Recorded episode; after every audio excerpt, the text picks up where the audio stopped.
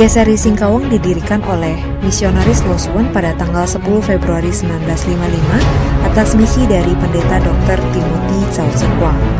Namun, beliau meninggal karena dibunuh pada tanggal 21 Februari 1955. Pendeta Dr. Timothy Cao Sekwang memberikan estafet penginjilan GSRI Singkawang kepada pendeta Titus Bartolomeus pada tanggal 7 Juli 1957.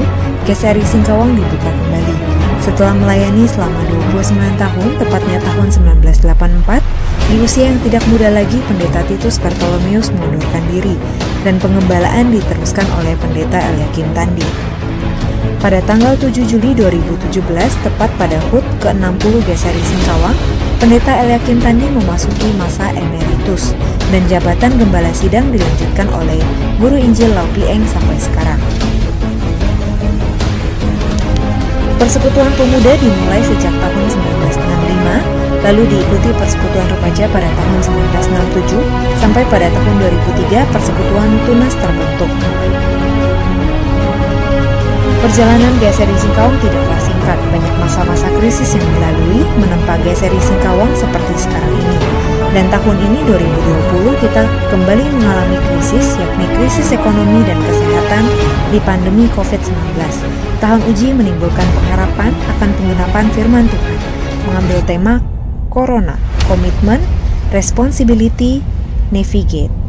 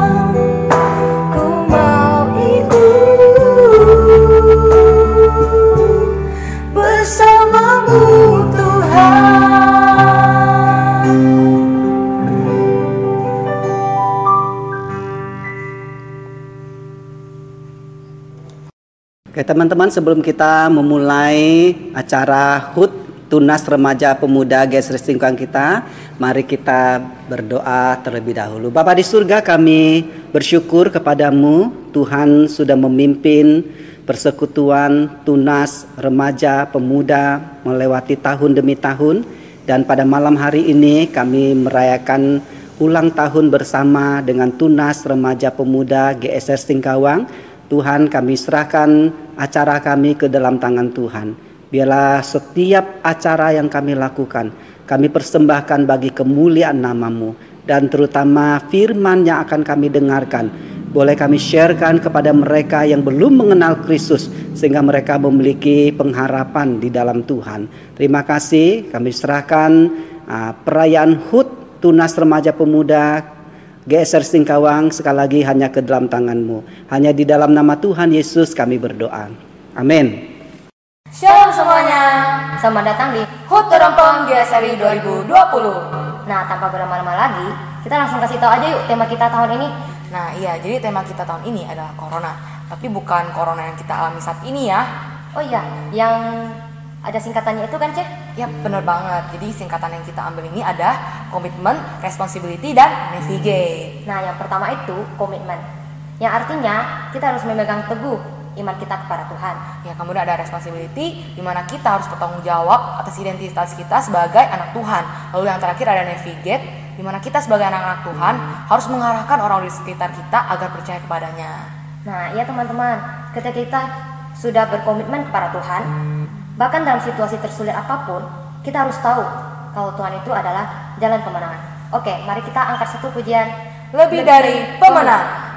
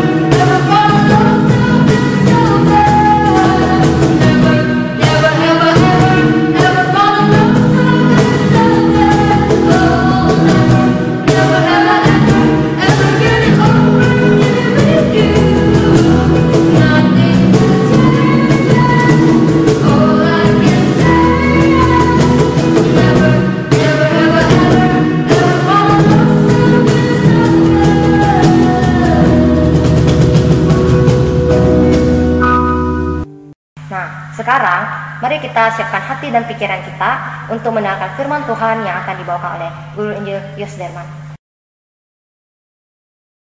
Shalom teman-teman Tunas Remaja Pemuda. Kita bersyukur kepada Tuhan. Tahun ini kita bisa merayakan HUT bersama. Kita boleh melayani Kita boleh mendengar firman Dan kita boleh memuji Tuhan bersama. Mari teman-teman saya ajak kita untuk berdoa terlebih dahulu sebelum mendengar firman Tuhan Bapa di surga kami ingin mendengar firman-Mu Mohon roh kudus menolong kami sehingga firman itu boleh kami lakukan di dalam hidup kami. Tolong kami Tuhan, berkati juga hambamu yang menyampaikan. Doa kami di dalam nama Tuhan kami Yesus Kristus. Amin. Sebagai dasar perenungan kita, saya mengajak kita untuk membuka Alkitab kita di dalam Roma pasal 12 ayat 1. Demikian firman Tuhan. Karena itu, saudara-saudara, Demi kemurahan Allah aku menasihatkan kamu supaya kamu mempersembahkan tubuhmu sebagai persembahan yang hidup, yang kudus dan yang berkenan kepada Allah. Dan satu lagi Efesus pasal 2 ayat 10 karena kita ini buatan Allah diciptakan dalam Kristus Yesus untuk melakukan pekerjaan baik yang dipersiapkan Allah sebelumnya. Ia mau supaya kita hidup di dalamnya. Teman-teman, tema kita tahun ini adalah corona.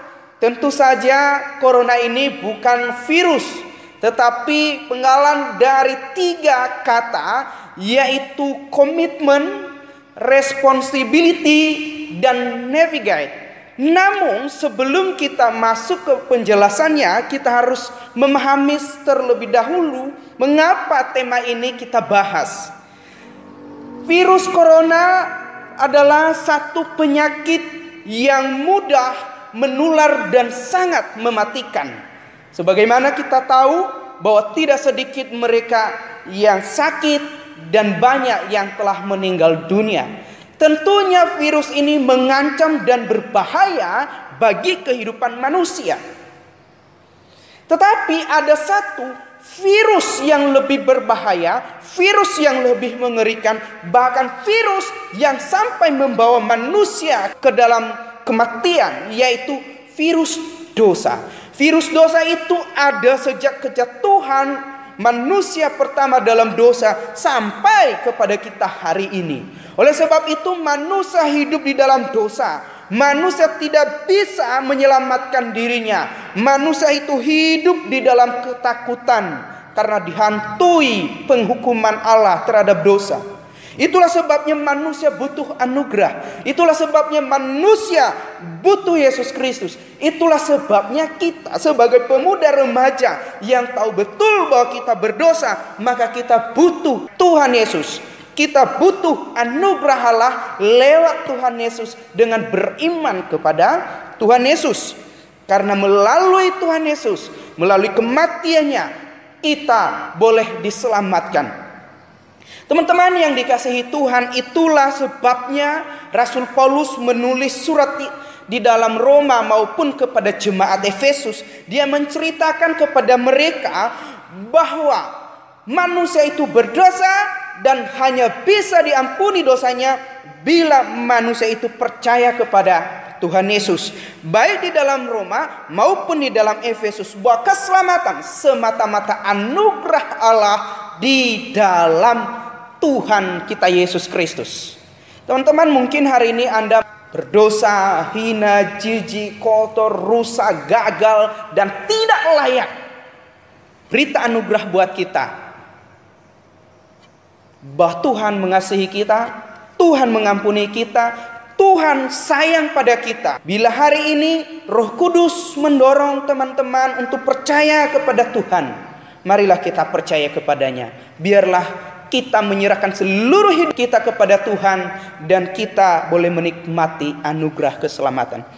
Tetapi anugerah keselamatan yang kita terima tidak berhenti sampai di situ kita cukup untuk diselamatkan.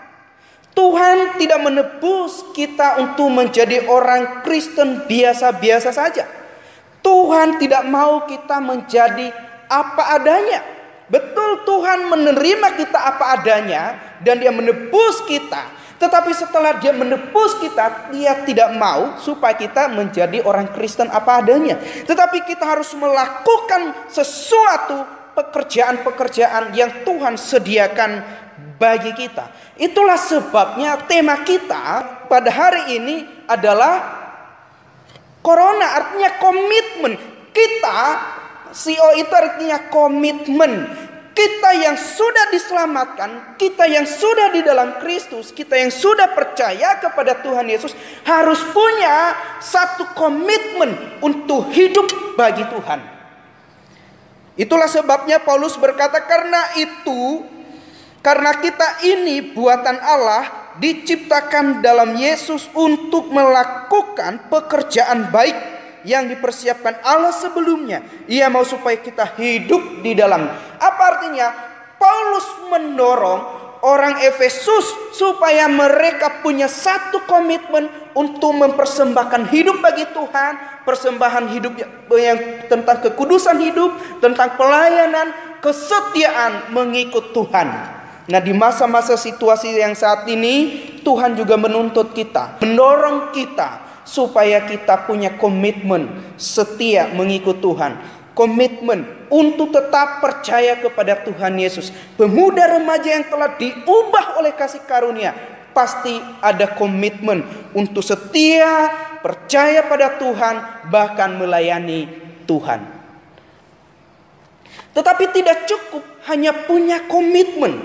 Komitmen tanpa aksi, komitmen tanpa respon, tanpa tanggung jawab, maka tidak bisa direalisasikan. Itulah sebabnya singkatan yang kedua dari corona ini adalah responsibility. Artinya kita bertanggung jawab. Setelah kita punya komitmen mengikut Tuhan, melayani Tuhan, ada action yang harus kita lakukan, ada respon yang bisa kita panjarkan, yaitu melayani Tuhan. Sebagaimana dikatakan oleh Paulus, kita ini buatan Allah, kita ini dibuat, dicipta, lalu ditebus di dalam Tuhan Yesus Kristus. Sekarang kita menjadi ciptaan baru, manusia baru, hidup di dalam anugerah Tuhan.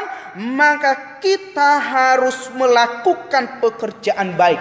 Melakukan pekerjaan artinya butuh suatu tanggung jawab.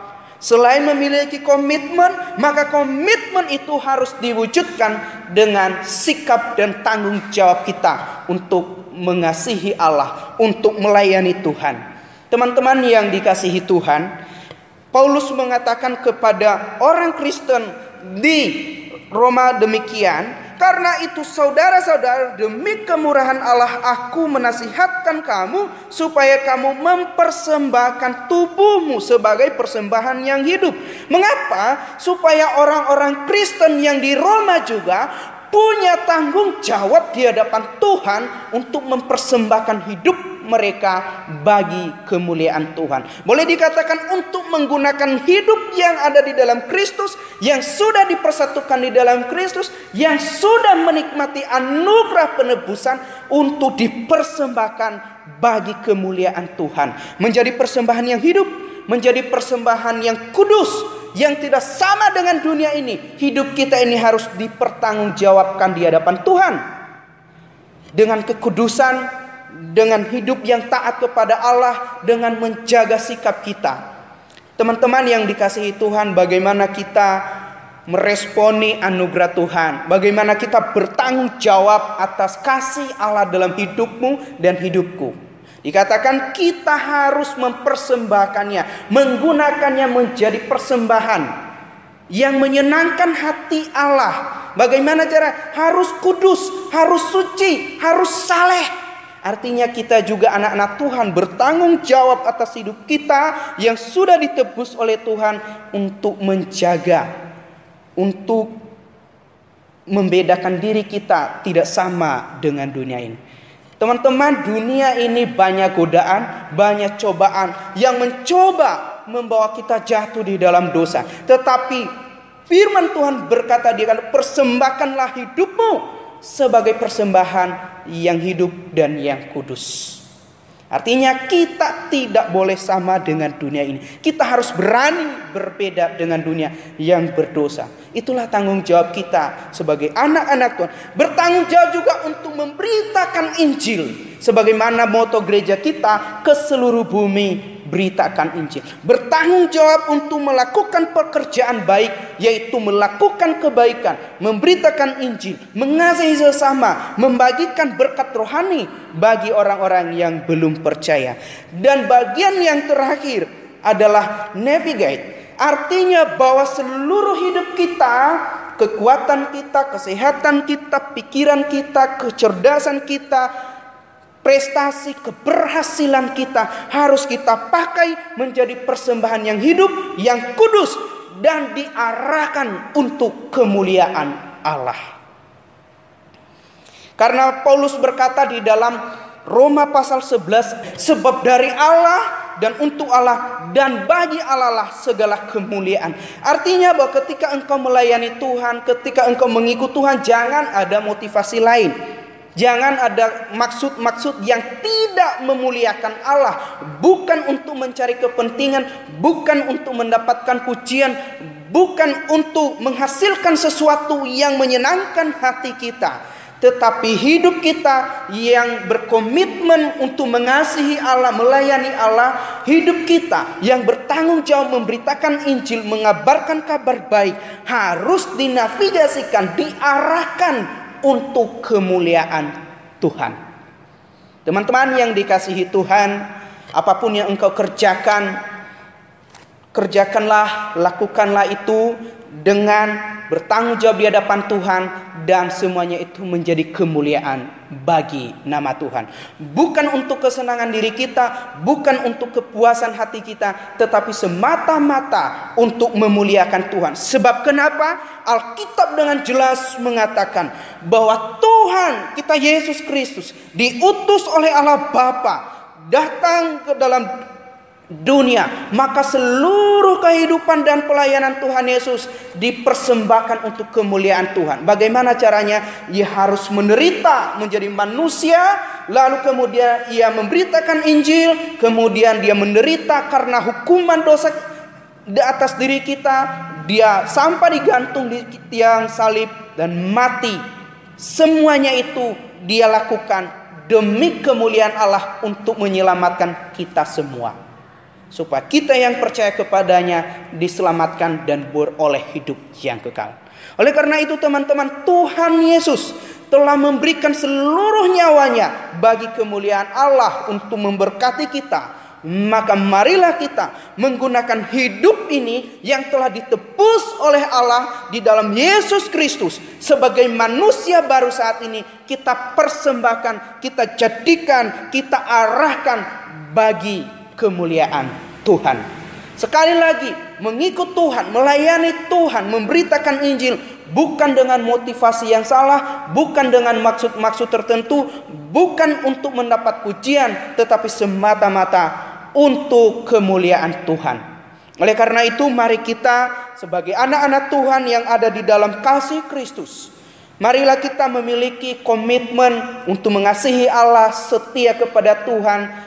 Yang kedua, memiliki tanggung jawab untuk melayani Tuhan, tanggung jawab untuk memelihara hidup kita yang kudus saleh di hadapan Tuhan. Dan yang terakhir, kita harus mengarahkan seluruh hidup kita sebagai manusia baru di dalam Tuhan, maka seluruh hidup kita harus menjadi kemuliaan dan kesenangan bagi Allah. Sebab itu kata firman Tuhan, karena itulah yang berkenan bagi Tuhan. Sehingga ketika hidup kita berkenan kepada Allah sudah pasti itu menyenangkan hati Tuhan dan menjadi berkat bagi orang lain. Selamat ulang tahun Tunas Remaja Pemuda. Tuhan Yesus memberkati kita semua. Amin. Sekarang saatnya kita masuk ke perayaan. Nah ngomong-ngomong soal perayaan nih, apalagi perayaan ulang tahun kan, pasti kurang dong kalau kita nggak ada acara tiup lilin, ya nggak sih? Nah, so teman-teman di rumah boleh siapin lilinnya. Kita mau tiup lilin sekarang. Tapi dalam hitungan bareng-bareng ya. Satu, dua, tiga.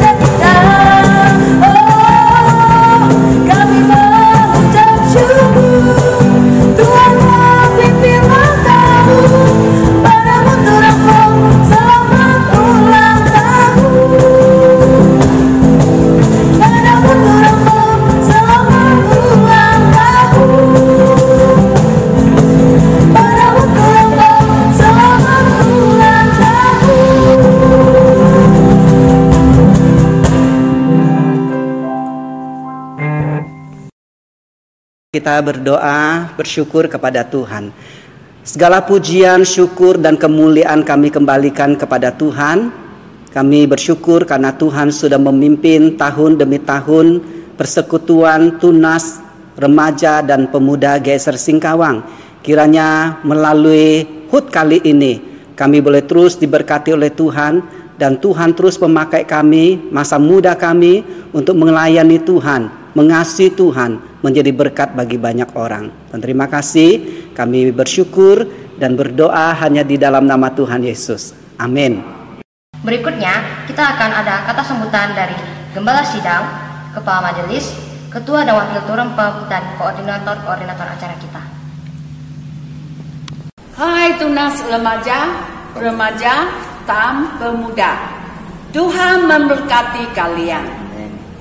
Di dalam Alkitab Perjanjian Baru 1 Timotius pasal 4 ayat 12. Ayat ini Paulus mengingatkan Timotius bagaimana agar orang lain tidak menganggap kamu rendah karena kamu muda. Orang muda di sini juga harus memiliki prinsip seperti ini. Harus menghargai diri sendiri agar orang lain juga menghargai kamu. Paulus berkata, jika kamu tidak ingin orang lain menganggap kamu rendah, maka kamu harus bersikap agar orang lain tidak merendahkan kamu. Di dalam kehidupan sehari-hari harus memiliki sikap hidup yang baik dan juga dalam kehidupan rohani menjadi teladan yang baik. Dengan begitu orang lain pun tidak akan berani menganggap rendah kamu. Paulus berkata kepada Timotius harus menjadi teladan bagi orang-orang percaya dalam perkataanmu, dalam tingkah lakumu, dalam kasihmu, dalam kesetiaanmu, dan dalam kesucianmu, agar dihargai di dalam keluarga, gereja, dan masyarakat, dan memuliakan nama Tuhan. 1 Timotius pasal 4 ayat 12. Pada kesempatan ini saya juga mengucapkan selamat ulang tahun untuk tunas remaja pemuda. Melalui ayat ini Tuhan mau memakai anak-anak muda GSRI Singkawang untuk lebih maju. Walaupun kalian masih muda, tetapi jangan membuat orang lain menganggap rendah kalian. Dan buatlah orang lain melihat Kristus di dalam diri kalian. Tuhan memberkati. Amin. Shalom Mewakili segenap majelis GSRI Singkawang Saya mengucapkan selamat ulang tahun Untuk tunas remaja dan pemuda GSRI Singkawang Semoga makin bertambah dan bertumbuh di dalam iman Semangat dalam melayani dan menjadi saluran berkat bagi banyak orang. Terima kasih, Tuhan memberkati. Halo teman-teman, tunas remaja pemuda di mana pun teman-teman berada, kita sungguh bersyukur dan kita masih bisa merayakan HUT bersama sekalipun secara online. Ya, selama belasan tahun pelayanan di GSRI kali ini spesial sekali karena kita merayakan ulang tahun di tengah pandemi menggunakan uh, live streaming. Kita sangat bersyukur.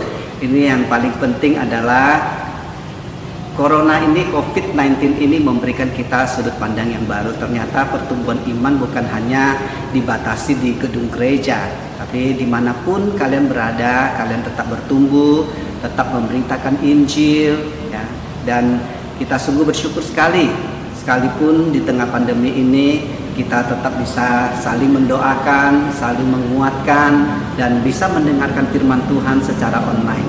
Ya, selamat ulang tahun untuk Tunas Remaja Pemuda GSR Singkawang. Tuhan Yesus memberkati. Halo teman-teman Tunas dan Remaja Pemuda, selamat, ulang tahun ya. Terus bertumbuh di dalam Tuhan. Berani tampil beda untuk memancarkan keindahan Kristus bagi dunia. Mari bangkit anak muda jadi berkat bagi dunia meskipun di tengah pandemi saat ini. Tuhan Yesus memberkati. Amin. Hai teman-teman Tunas Remaja Pemuda, kita bersyukur tahun ini kita bisa merayakan HUT kita walaupun tidak secara bersama-sama di gedung gereja, tapi kita tetap semangat untuk merayakannya. Kiranya kita dalam perayaan ini terus mengalami pertumbuhan rohani di tengah-tengah krisis yang kita alami. Walaupun ada tantangan, tapi iman kita tetap fokus kepada Tuhan. Bahkan kita bertanggung jawab melayani Tuhan dan seluruh keberadaan hidup kita kita persembahkan untuk Tuhan. Selamat hari ulang tahun Tunas Remaja Pemuda. Tuhan Yesus memberkati kita semua. Amin. Shalom semua. Saya harap kita semua dalam keadaan yang sehat dan selalu dalam lindungan Tuhan kita Yesus Kristus. Tahun ini adalah tahun yang sangat spesial. Seluruh dunia sedang menghadapi pandemi COVID-19. Meskipun kita tidak bisa bersama-sama berkumpul untuk merayakan HUT Turempom kita tahun ini, tapi izinkan saya pada kesempatan ini untuk mengucapkan selamat bertambah satu tahun untuk persekutuan tunas remaja, remaja dan pemuda di GSRI Singkawang ini. Kiranya tidak mengurangi semangat dan sukacita kita untuk terus bersama-sama berakar, bertumbuh dan berbuah di dalam Kristus. Kiranya tidak hanya di dalam diri kita melalui pengenalan uh, secara pribadi yang semakin mendalam kepada Tuhan kita Yesus Kristus, tetapi juga kita boleh terus bertumbuh di dalam komunitas kita. Kita boleh saling mendukung uh, antar sesama teman-teman seiman, kita boleh sama-sama saling mengasihi, boleh semakin mendukung di dalam iman, dan juga kita boleh bertumbuh keluar dari komunitas kita. Kita boleh menjadi berkat bagi, bagi orang-orang di sekitar kita, di dalam keluarga kita, di sekolah, dan di tempat kerja kita. Kiranya anugerah dan kasih setia Tuhan terus menyertai kita senantiasa. Sekali lagi saya mau mengucapkan selamat ulang tahun untuk tunas remaja, remaja Zion, dan pemuda Philadelphia di tempat ini. Salam untuk kita semua.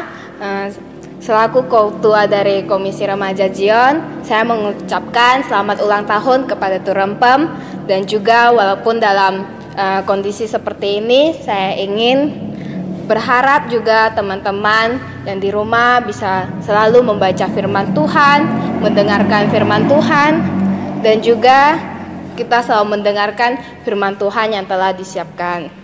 Semoga HUT Turompem ini dapat terus bertumbuh di dalam Tuhan. Terima kasih, Tuhan Yesus memberkati. Selamat ulang tahun kepada Tunas Remaja Pemuda. Semoga di ulang tahun kita ini yang kesekian, kita semua dapat semakin bertumbuh di dalam Tuhan.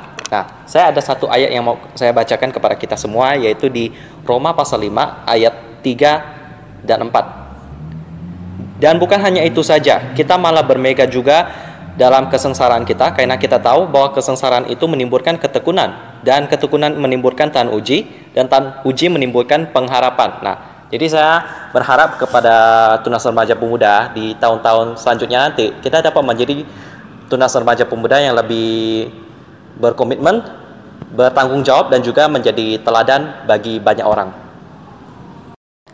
Selamat ulang tahun buat Tunas Remaja Pemuda GSR Singkawang. Kiranya kita boleh dipakai Tuhan untuk membawa kehangatan kasih di dalam dunia ini, menjadi garam dan terang di dunia ini. Walaupun kadang ketika kita merasa jauh dari Tuhan, ketahuilah bahwa Tuhan selalu dekat dengan kita. Tuhan Yesus memberkati. Ku mau hidup lebih berarti bagimu Takkan ku sia-siakan masa mudaku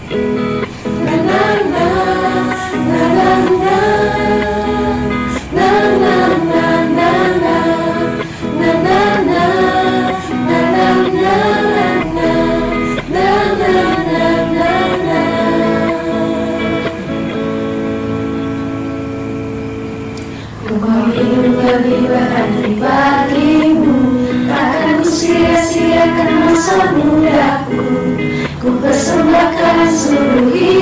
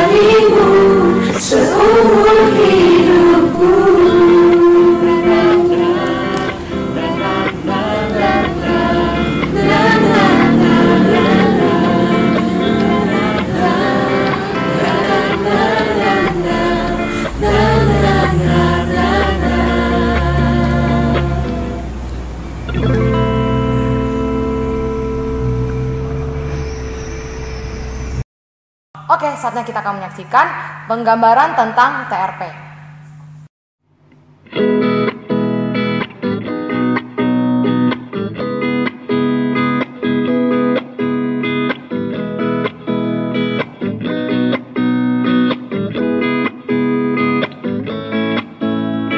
Halo semuanya, saya Jenis dan inilah gambaran saya mengenai Tunas Remaja Pemuda. Jadi menurut saya Tunas Remaja Pemuda seperti ketiga anak muda ini. Mereka harus menempuh satu perjalanan yang begitu panjang sampai ke satu tujuan akhir yaitu kehendak Tuhan dan kehidupan yang kekal. Tetapi untuk menuju ke sini perjalanannya begitu susah. Kalau kalian bisa melihat saya menggambarkan ini sebagai jalan yang melayang dan jika mereka tidak fokus atau mereka tidak bersatu, mereka bisa jatuh, bisa jatuh salah satunya atau bisa jatuh ketiga-tiganya. Dalam jurang yang sangat dalam ini itu juga ada api, sehingga ketika mereka jatuh, belum tentu mereka bisa bangkit kembali. Tapi ketika pemuda ini saya gambarkan begitu ceria dan begitu bersemangat. Inilah tunas remaja pemuda yang saya gambarkan. Jika tunas remaja pemuda selalu bersatu, selalu bersemangat, dan juga terus memandang kepada Yesus Kristus, bersandar kepada Yesus Kristus, apa pun tantangannya, tunas remaja pemuda pasti bisa menghadapinya. Dan juga seperti di dalam Alkitab menuliskan, satu tali itu mudah putus, dua tali juga mudah putus. Tetapi ketika tiga tali disatukan, mereka tidak mudah untuk dipisahkan maupun diputuskan. Jadi, gambar ini juga merupakan harapan saya kepada tunas remaja pemuda supaya terus bersatu, terus mengasihi satu sama lain dengan kasih Tuhan dan juga persekutuannya semakin erat dan terus bersandar kepada Yesus Kristus.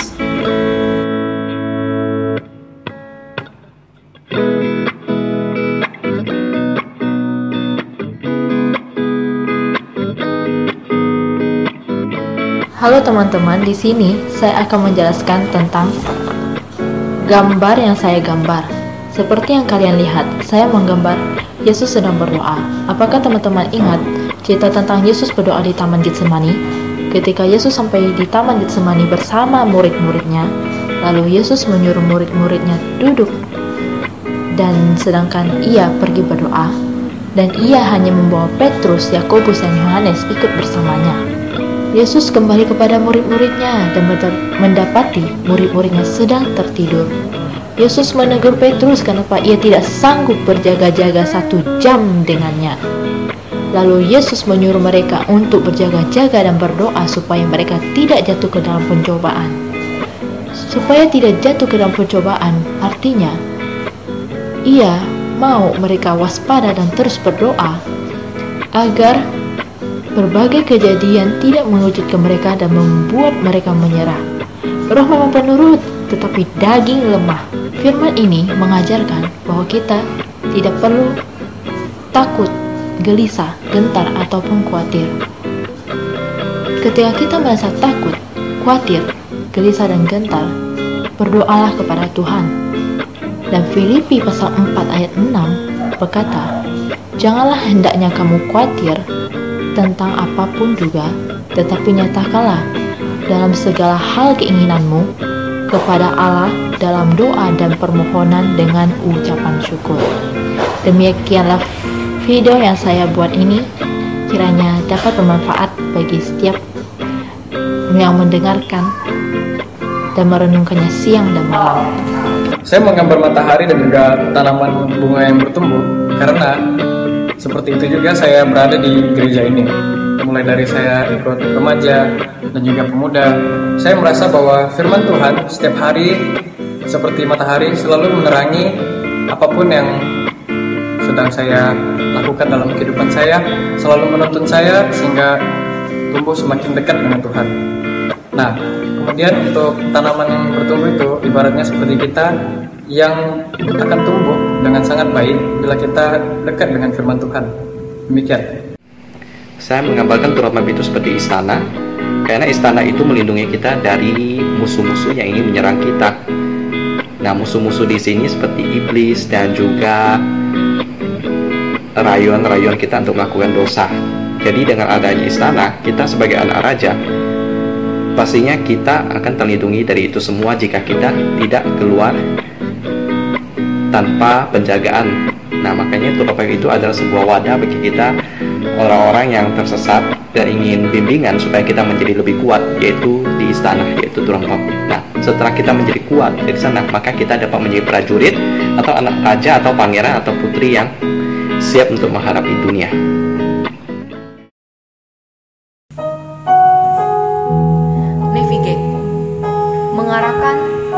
Harus ada tujuan. Dan jalannya tidak akan mudah untuk dicapai. Tapi kita memiliki Tuhan yang menjadi penunjuk jalan kita. Ialah Waymaker.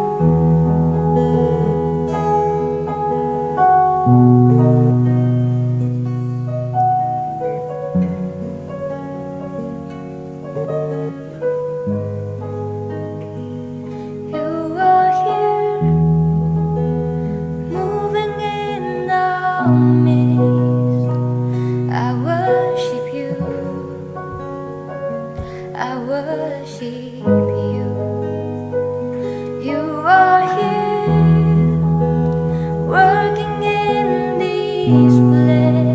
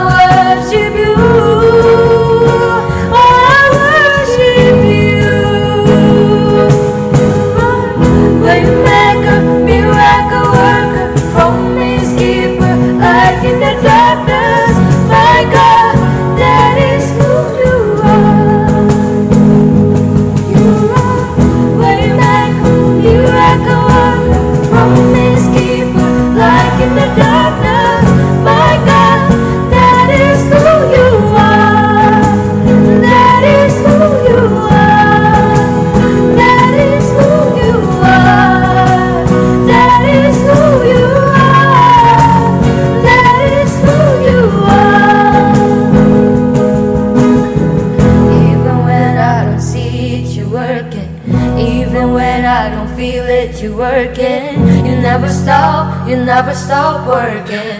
You never stop, you never stop working.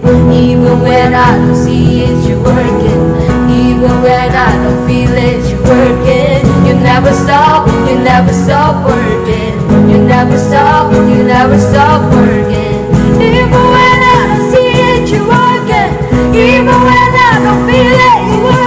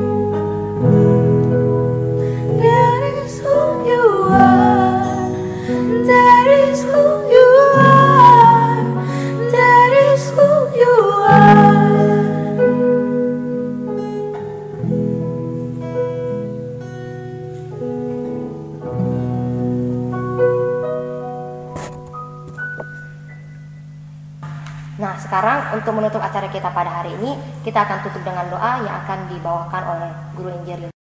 Baik teman-teman, kita bersyukur Tuhan memimpin semua acara bisa berjalan dengan baik dan mari kita berdoa. Tuhan terima kasih anugerahmu yang tidak pernah berhenti bagi kami. Tuhan memimpin, menyertai dan memberkati semua acara dan bisa terselesaikan dengan baik. Kami sungguh bersyukur kiranya berkat rohani yang kami dapatkan melalui perayaan HUT Tunas Remaja Pemuda kali ini sekalipun secara virtual boleh mendatangkan kekuatan iman tersendiri bagi kami. Apalagi kami di tengah-tengah pandemi ini. Biar Tuhan terus memberkati rekan-rekan pemuda, tunas dan juga remaja terus berkarya bagi Tuhan. Terima kasih Tuhan pakai mereka. Mereka adalah nanti generasi penerus gereja ini dan Tuhan yang terus pimpin dan Tuhan yang tumbuhkan iman ke dalam hati mereka. Terima kasih untuk semuanya. Kiranya kasih karunia Tuhan menyertai kita. Ini doa kami bersyukur demi nama Yesus kami berdoa. Amin.